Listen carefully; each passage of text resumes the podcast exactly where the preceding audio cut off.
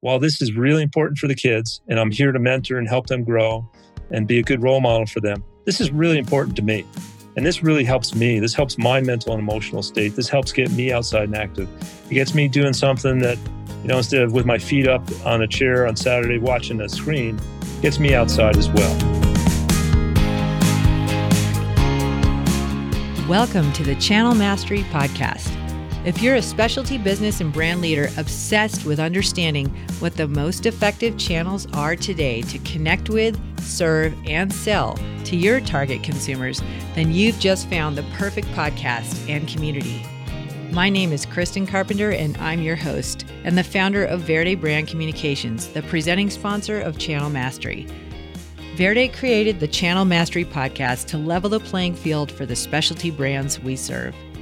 Every week on this show, we study how consumer preferences are changing and the evolving channels they like to use to engage with their favorite brands. Once again, welcome to Channel Mastery and subscribe today.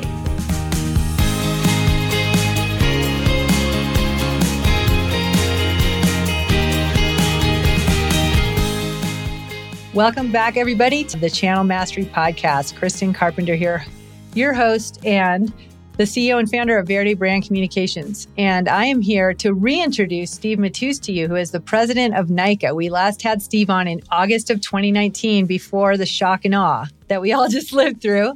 And he's coming back on to join us today to talk about what it's been like for him to go through a pandemic in his first 18 months on the job with one of the fastest growing I think, facets of cycling um, before now, before COVID, and still even through COVID. So, welcome to the show. I cannot wait to share your insights with our audience here today. Thanks, Kristen. Yeah, it's good to be back. And I can't believe it's been a year since we last spoke. You know, you even said, I think, in the interview that you're like drinking from the fire hose, right? So, you probably had a, a couple months like, okay, I'm in this new job. And then all of a sudden, the pandemic starts to ramp up. So let's get caught up.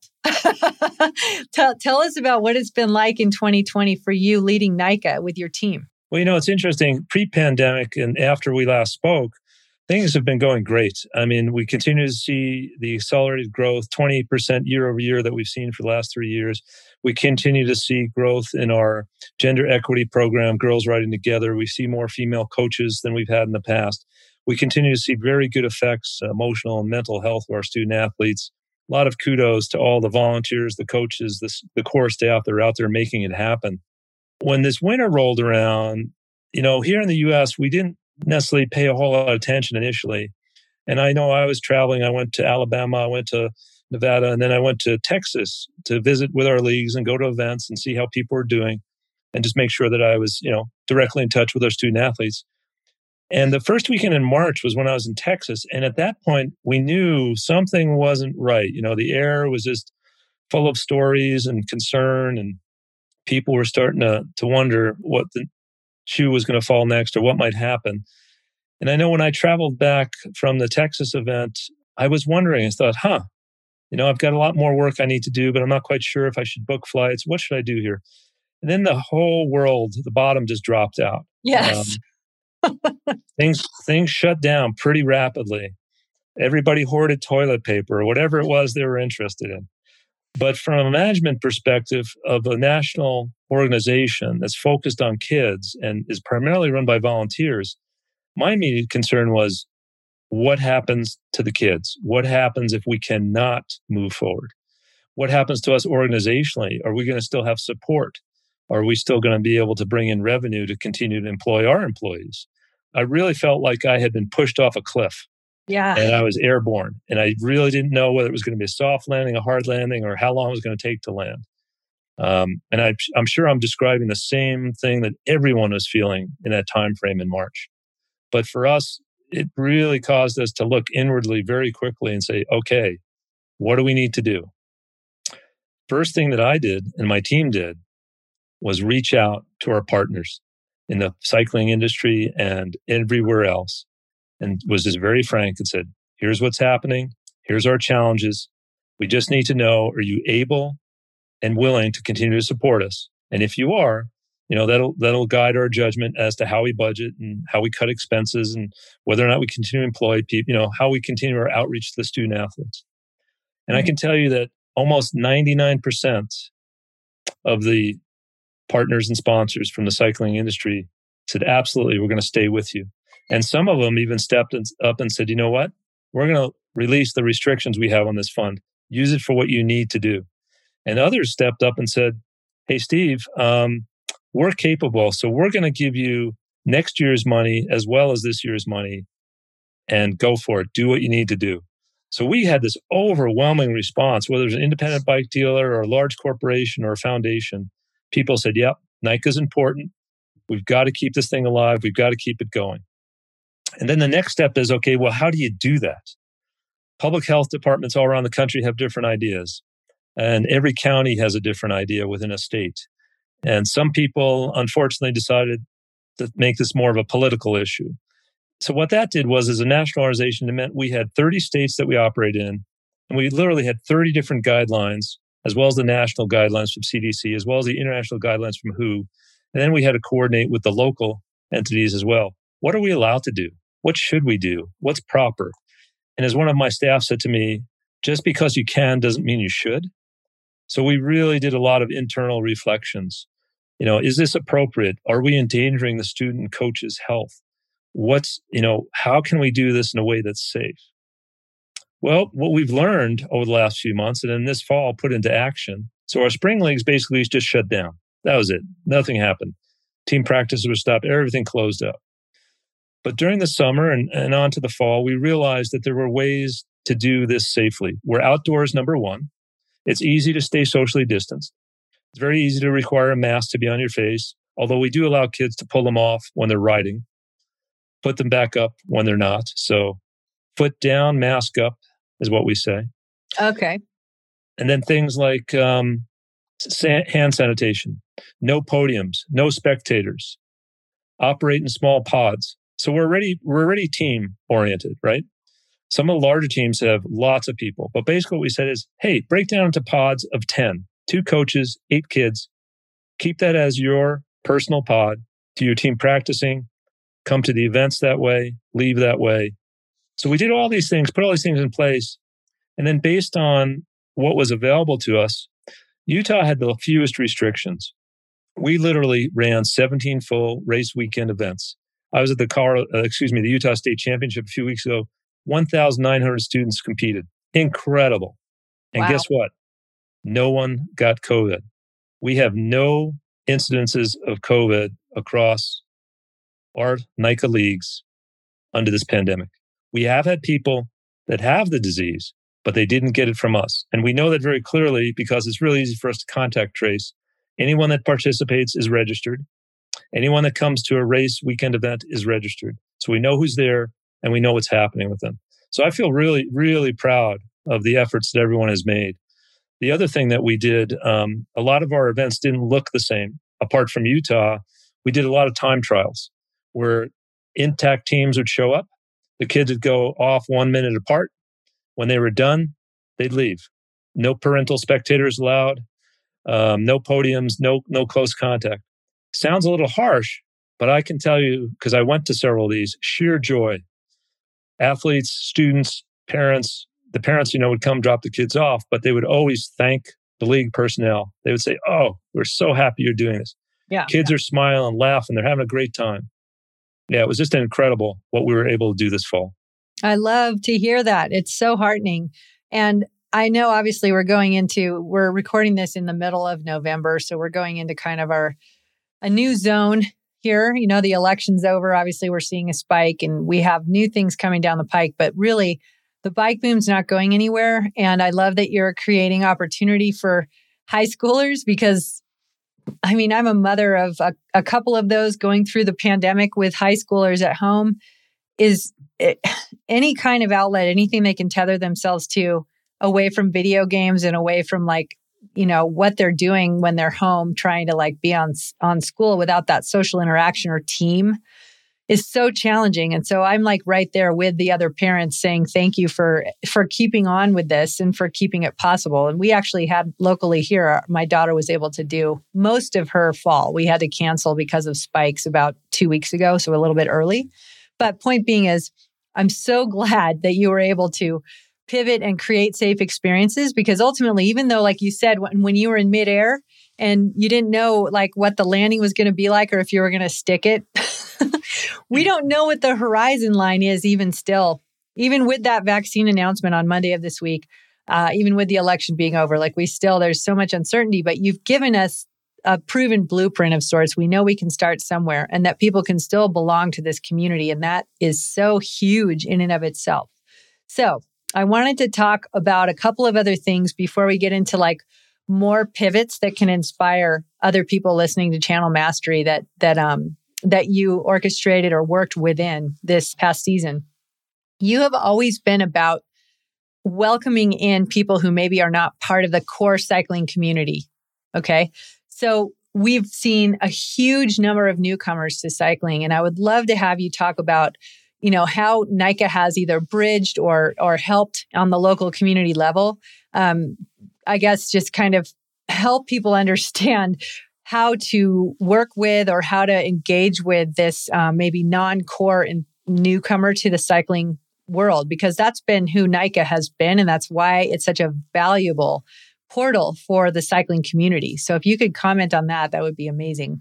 Yeah, and it's, it, it is. It's all about the local community you know, NICA as a national organization is, is a movement and has a mission, but it all happens locally at the team and league level. And our leagues and our teams are made up of, of communities, and those communities are unique across the country. They're not all the same. Oakland, California, and Jersey City, New Jersey, they have different cultures, different people, different thoughts.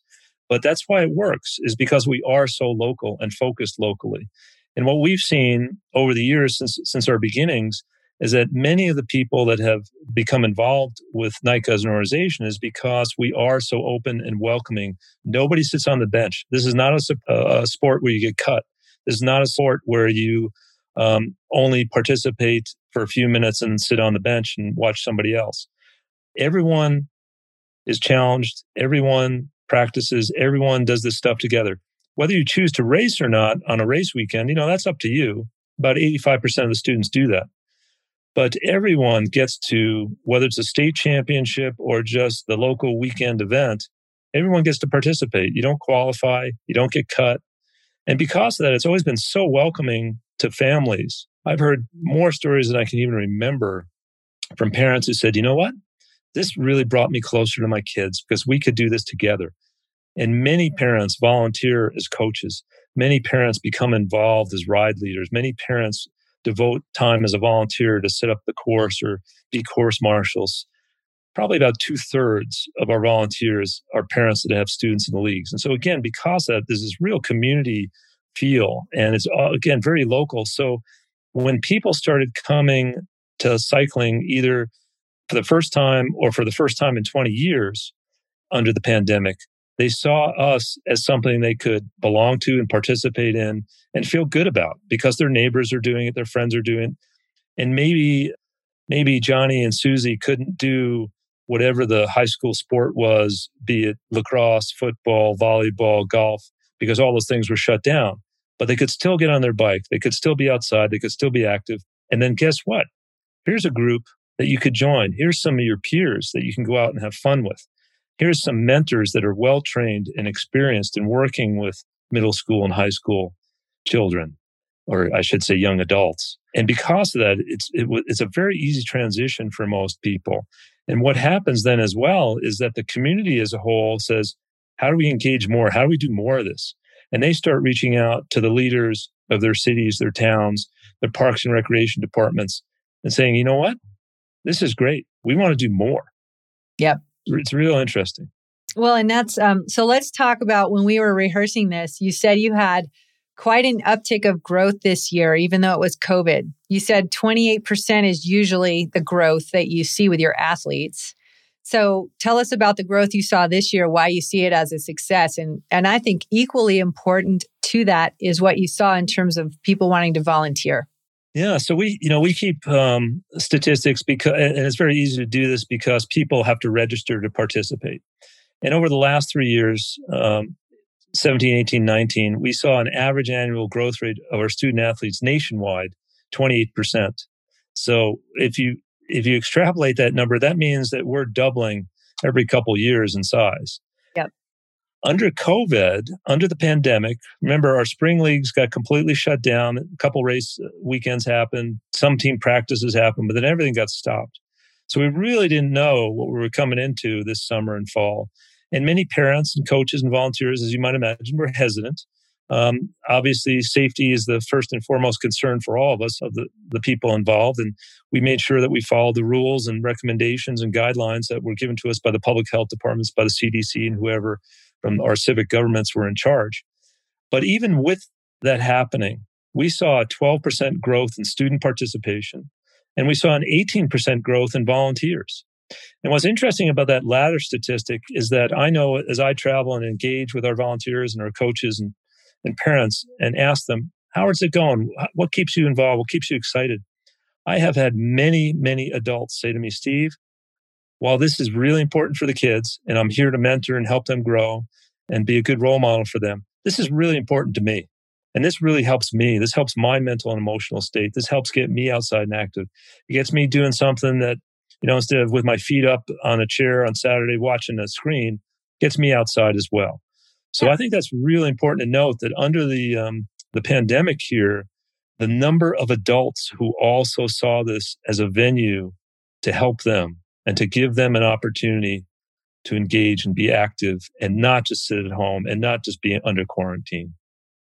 So that brings me so perfectly to the next point, and it's still about the bike boom. As you said, the bike boom is like more of what NICA has always done. It's bringing people into a community to ride as a community, and that the bike boom of COVID has brought that out more so. And you said that families and communities want to know more about how to do this. So let's talk about like your take on that in terms of local communities, the IBD, um, the the localized version of that, because it seems like a new group of people are wanting to join in with this community, and they they need direction. So talk with me about what you think about IBDs and civic leadership around that. Well, independent bike dealers are critical to our success, and a number of our league directors, interestingly enough, have uh, businesses where they're either direct owners or involved with independent bike dealers. So they they understand from both sides, both the importance of us to them and them to us. One of the things that independent bike dealers do is they're often the conduit. You know, somebody says, you know, I uh, I've got this 14 year old and I don't know what to do with them. They they can't play football anymore. And so they'll say, have you thought about NICA? Have you have you reached out to your local team? And so we'll get introductions that way. And then going the other way with this with this tremendous growth that we have all those people need service all those people need help those people need parts they need tires they need mechanical corrections or fixes you know they need in order to participate in this sport mountain biking they need a bike. Mm-hmm. and so that's where people go. They go to the independent bike dealer. Yes they go to some of the large stores as well but what we found in the pandemic is that anything that was at the lower end of the economic spectrum with regards to bicycle supplies, parts, bikes themselves disappeared so rapidly that it's really those the strengths of those bike dealers and their relationships with the manufacturers that allow them to continue to have their supply be available to them. If you go into some of the big box stores, they haven't had bikes for months. Yeah. You can still get bikes from your dealers though. Yeah, we're seeing the same thing. Um, that's that's awesome. Just what we were hoping to to share. So let's talk about. Um, there's obviously like the hard goods side. There's the bikes. There's the um, mechanics. Uh, there's everything that goes into that component of it. But there's also access. And you obviously have had a partnership with IMBA for a long time. But talk about some of the work that's may- maybe a little bit modernized because of the pandemic with trails closer to home. Certainly, yeah, and the important thing to realize here is that our relationship with IMBA is at a national level, but we work with many of their chapters and then um, other trail building organizations that are not necessarily a part of IMBA, but have the same concept and are trying to implement the same thing. But specifically with IMBA and the Trails Closer to Home program, that fits right in with what we're trying to do. We have been trying to figure out okay, there's most of the people in the US live in urban areas a significant portion of people of color, people who are not traditionally part of the cycling community, live in urban areas. So, how do we access those people? Well, we access them by providing them access to trails. If yeah. you look at Philadelphia as one example, the city of Philadelphia has over 47 miles of mountain bike trails within the city limits. But that's uncommon. You yeah. know, most areas don't have that. And so working with IMBA, we've been trying to bring trails closer to home by working with city parks, by working with uh, school districts that have land where you could actually build a short track or a pump track, you know, somewhere you can practice bike skills, yet not have to get in a car and drive. It is so important for us to continue our outreach to the urban community to give them an opportunity to participate, just like you would if you wanted to play basketball. You walk down to the local park and there's a hoop there, right? You go for it. Well, we're working with community leaders, parks and recreation departments. I literally met with the mayor of the city of Lebanon in India, Indiana, excuse me, about six weeks ago, and his chief civil engineer. And we went and walked a 120 acre plot of land that they have that they're developing into a park. And specifically, it's going to be a mountain bike park. And mm-hmm. specifically, they're looking to not only help NICA and the local teams, they want to make sure that their community has access to this because they know so much of what people used to participate in is not available to them, but cycling is. And cycling, the other good thing about cycling is that you can do it as an individual.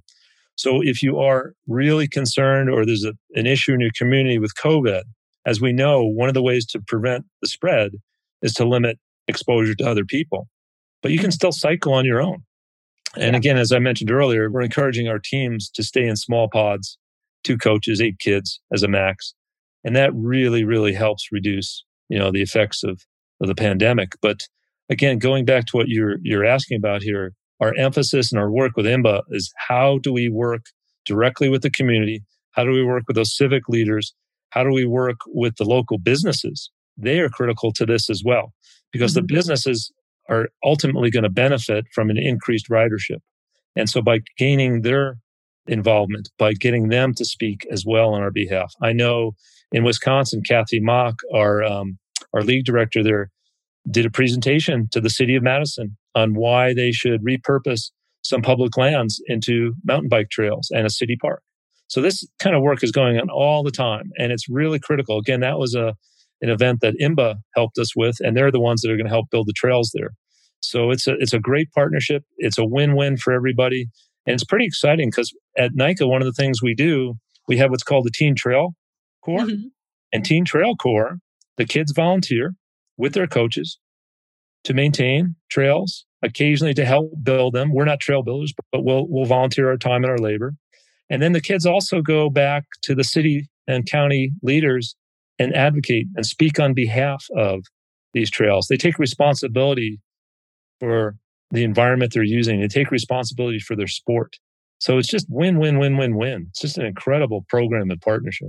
Nothing against the ball and bat sports that people are missing right now, but that's not something that I think happens readily with youth around those types of activities. And maybe it's because it's team oriented I'm not sure exactly why, but like that is an important point to bring up because I think that we're really at a precipice of like change in terms of city planning and what communities need to be healthy and actually how to attract new people into the communities.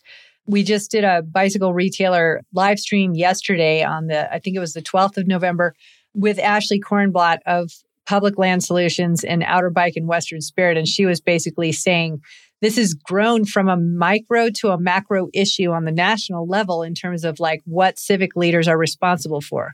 They're responsible to, you know, manage police and manage budget, and they're also responsible for trails in addition to like their rec centers. And that's a change that we've seen pretty recently that's really going to be prioritizing she thinks and some of her peers think are is going to really spark the stimulus package to potentially be building out the infrastructure in communities around trails. And and that's such an important thing as we've seen people just flocking to trails through the pandemic. Um, we need more trails. And so I wanted to ask you also. Um, I know this isn't out yet, but you mentioned to me as we were rehearsing that there's a story that will run on CBS sometime in the next few weeks. So, sometimes like between now and probably early December of 2020. Tell us about that because I think that's super interesting. We've seen so much press this year on the bike boom and how it's changing the way people move around cities and their communities. But tell us about the focus of this story and why you're proud to be part of it. Yeah, CBS approached us, uh, and this is a will be a national run story, not not a local one. And they were wondering why and how we do what we do because they saw us as one of the organizations that is leading the charge in the bike boom and what's going on here. And there's so many people involved with our organization across 30 different states. So they're actually taping a program next week with, uh, or an interview with Carmen Luna, the Chula Vista composite team. We have 70 student athletes as part of that team, 20 of whom are female, and over 25 coaches involved. And it's very, very interesting because that's really the wave of the future. This is an urban based team. It's a composite team, which means it draw, draws from many different schools, not just one school. And that's really the wave of the future here. In the past, you know, we've been school focused and school based. But as you get more into urban areas and more into the larger community population, what we find is you have to start off small. You have to start off with the one or two people that are interested from a particular school. And as, as I think you're well aware, Kristen, there's no high school official mountain bike sport. It's not a varsity sport. It's generally mm-hmm. a club sport. So for CBS to come to us and say, wow, we see, you know, the kids aren't playing football. They're not playing baseball, volleyball, golf, whatever. They, they're not doing these other sports, but everybody's buying a bike and everybody's getting on the trails. Everybody's getting out there. What's going on? Tell us, tell us what you're about and what you're up to. And that's really what the focus of that of that press is about. But it really is prompted by the fact that the industry as a whole is booming so much that it's on people's radar screen. It's not a niche anymore. I mean, people are saying, wow, look at every one of my neighbors is riding a bike. Every one of these kids is on a NICA team. What's going on here? It's awesome. And Carmen Luna, obviously a, a person of color, and you said there are 70 girls on that team that she's running, right? No, excuse me. I I may have misspoke. 20 girls out of a team of 70. Okay. But, still, that's still pretty good. that's significant because if you look at the cycling world, not just NICA, but if you look at the cycling world as a whole, less than 20% of people that are involved in cycling are women. Yep. Yeah. Well, for now, anyways. But yeah. I want to call out Bicycle Retailer published a story in their November 2020 issue. So this month, um, youth cycling will outlive the pandemic, study suggests. And basically, I wanted to pull up some article highlights. Sales of kids' bikes have boomed this year, Captain Obvious. Even better, research suggests that youth cycling will be a bright spot post pandemic. Riding has quickly become one of the most popular sports activities for kids. And the Aspen Institute State of Play, all of the links will be in our show notes. Research ranked bike riding only the 16th most popular activity before the pandemic, and now it's the third most popular behind football and flag football. Sports participation is down, and many kids said they have no interest in returning to what had been their primary sport before the pandemic. Riding stood out in the report uh, to be a rare bright spot. Amanda Carey, who is your VP, said, We've been able to pivot more than other sports. Student athlete participation is up 12%, which we talked about. Let's talk about a couple other pivots before we wrap up here today. One of the things you said to me um, was less racing and more, you know, involvement with graduates of NICA, more um, inspirational content, more leadership within your community outside of racing. Can you speak to that a little bit? Sure. Well, a couple, couple of things. You know, again, most of what we do happens at the team level. And if kids don't have a focus to prepare for a, weekend race event, they we try and give them other focuses. Like we talked about the Teen Trail Corps. We also have an adventure program, which adventure, you know, means a lot of different things to different people. But basically, if you think about experiential education experiences while on the bike, that's what we talk about when we talk about adventure. We also do bike packing in some leagues and some teams. And so we've tried to give people the opportunity to continue to be on the bike, but not in a mass start event, not in a venue that potentially would be problematic given the viral pandemic that's going on.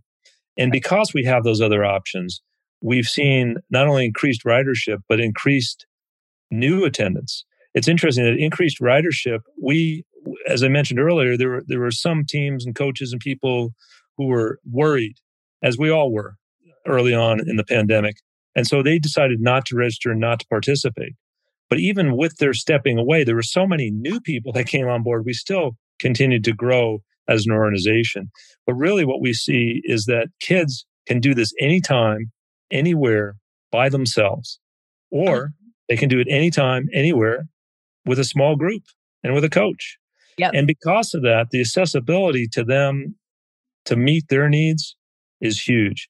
And when we provide the structure, whether it's Teen Trick or Adventure, an event weekend where we do time trial, or even a race, as we were allowed to in Utah, they love it.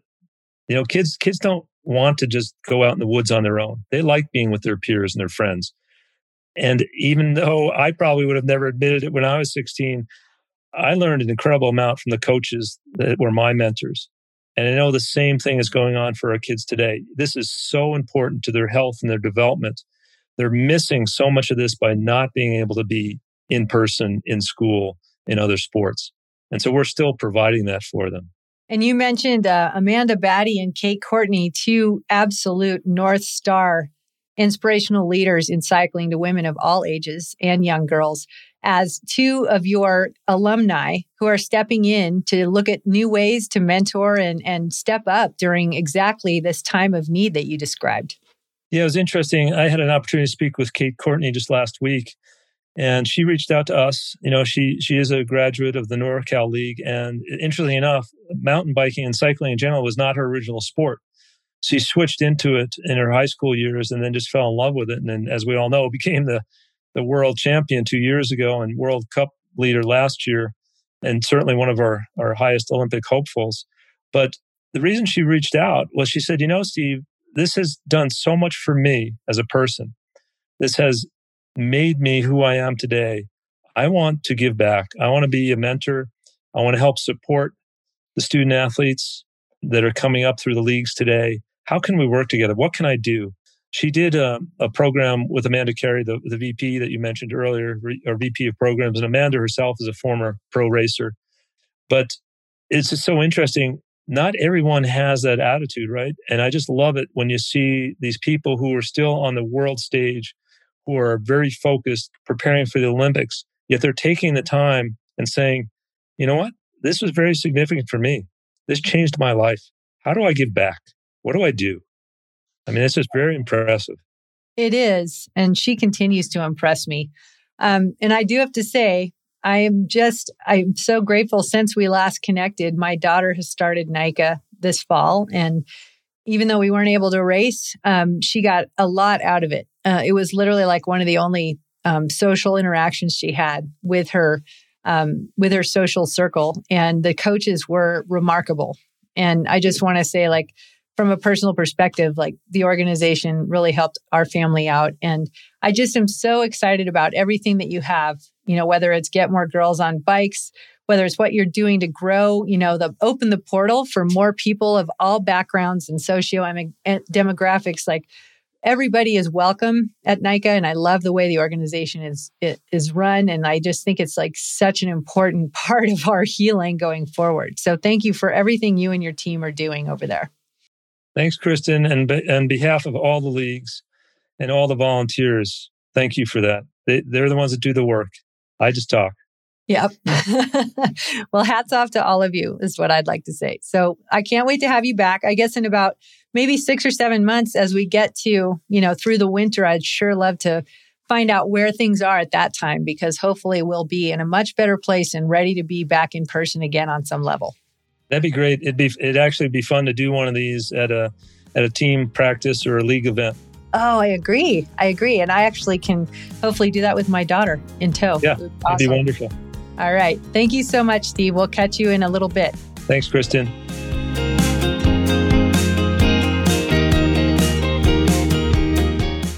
Thank you so much for listening to the show today. If you're finding value in the Channel Mastery podcast, and I certainly hope you are, I'd love to ask that you subscribe to the show on your favorite podcast platform, as well as rate and review the show on iTunes. Doing so helps more people discover the content, more specialty business and brand leaders can be helped by the incredible resources we're offering every week on the show. I also would like to invite you to join our community at channelmastery.com or verdepr.com. Sign up with your email and you'll receive special resources and content created just for friends of the podcast. You'll also receive advance notice of new channel mastery trainings and offerings. Thanks for listening and see you next week.